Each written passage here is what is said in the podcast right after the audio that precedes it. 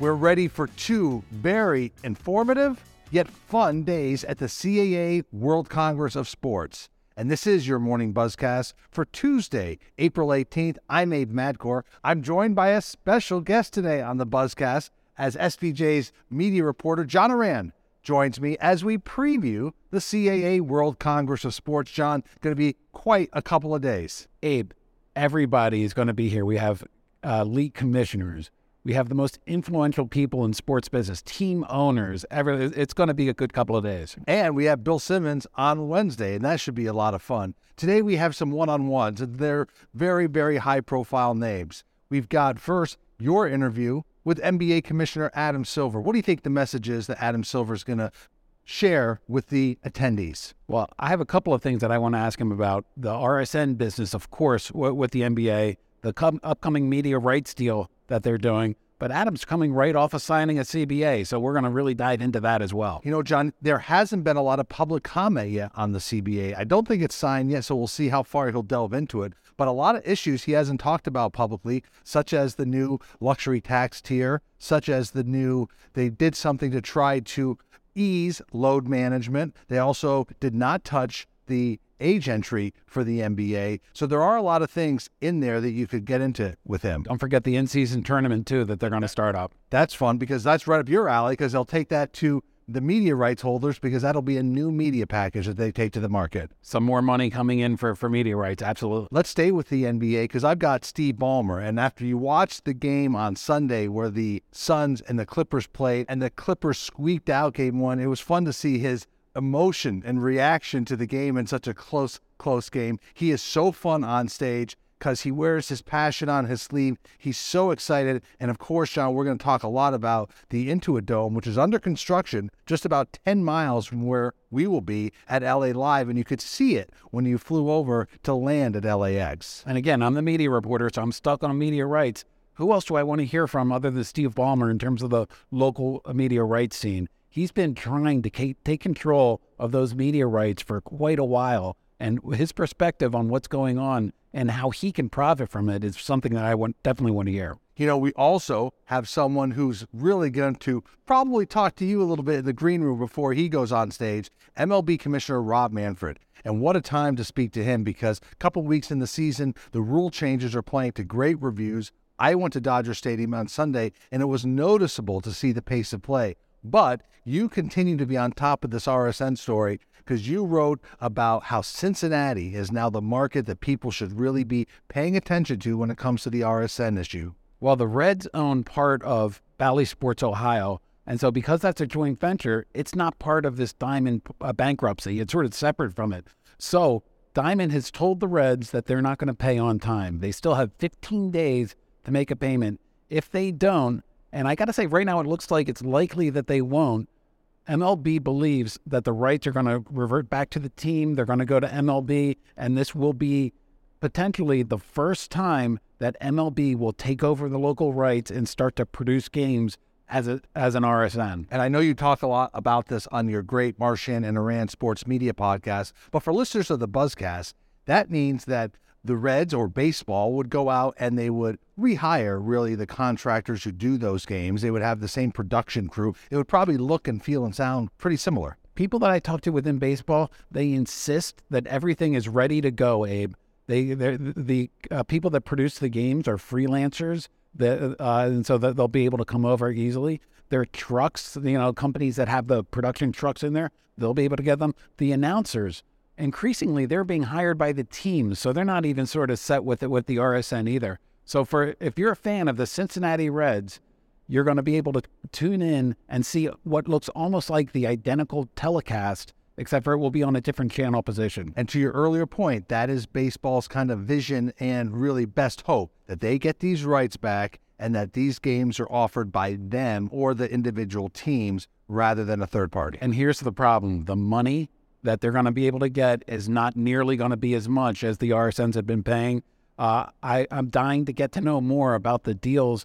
Uh, I, I, hear that MLB has rights in place with DirecTV, with Spectrum, which is a main cable uh, system in, in the Cincinnati area. I want to see what those deals look like because there's no way that they're spending as much on on the, these games as they do on a traditional RSN. And for the listeners, that means that if you're team, it could mean 30 to 50% less, could be, in terms of your local media right. Now, I don't want to speculate, but it certainly means less. So let's move on because you know you have a good interview. This afternoon, you'll be talking to Nick Khan. And Nick Khan, of course, you and I both know him, one of the most charismatic people in all of sports business, coming off a big deal between the WWE and Endeavor at valued at nine billion dollars. This will be an interesting interview. Yeah, and uh, WWE just did a deal with Fanatics that we just broke today, where they're going to be handling their international licensing as well. We're we're going to be talking about Ende- the Endeavor deal, why WWE picked Endeavor, uh, and what that's going to look like moving forward.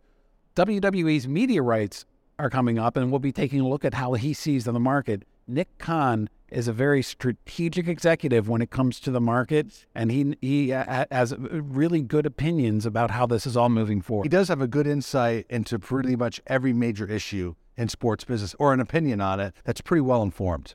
Exactly. Yeah. And so we also, you talked about fanatics. We have Michael Rubin. You know, Michael Rubin's used the World Congress, John, as almost like an annual, not state of fanatics discussion, but to talk about where his company is going, where it is now. Because I remember a couple of years ago where he really laid out that vision and said, in five years, Fanatics will be a hub for betting, for potentially tickets, for your merchandise, for your collectibles, for your NFTs, potentially even for your media coverage and media games. It maybe is getting there, but it's not there yet. So we'll get to talk to him a little bit about where he is in that process. Do you see them as a player in future media talks? Uh, that that's something that's out there. I know they they've kicked the tires. They're sort of a white knight for for the league, somebody that comes in that they already have a relationship with. So it's, it's something that that there's potential there, but I'm I'm not ready to say that they're definitely going to be doing it yet.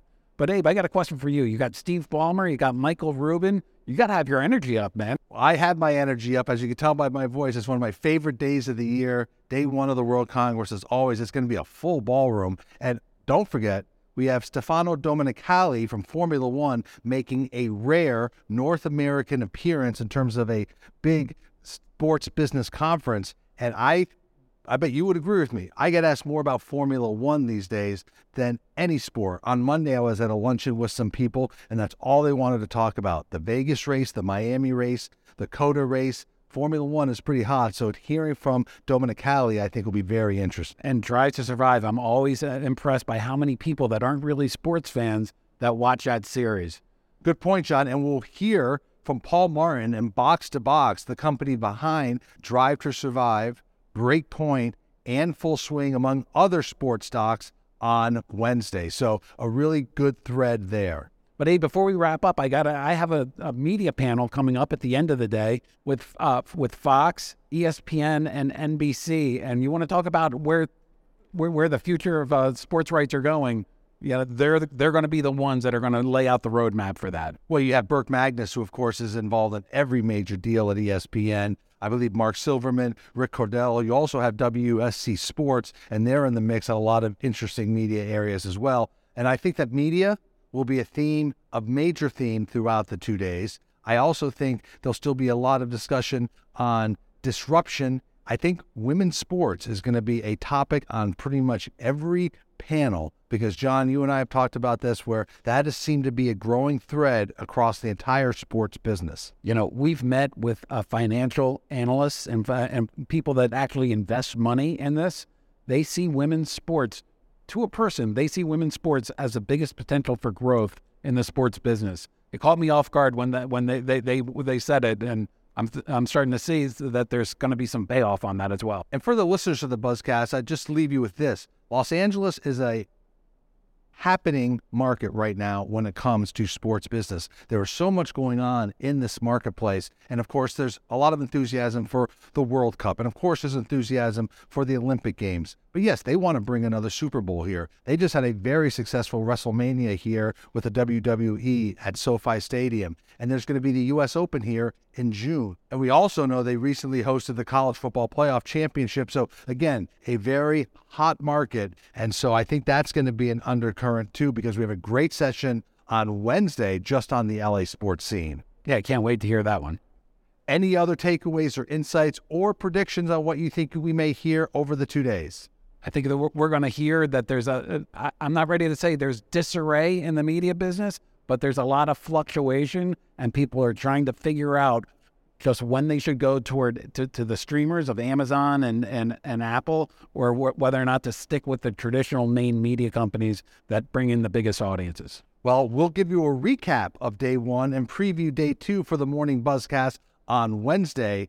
For John Ourand, I'm Abe Madkour. This is your morning buzzcast for Tuesday, April 18th. It is tax day. Hope everybody has a great tax day. Remember, stay healthy, be good to each other. We'll speak to you tomorrow.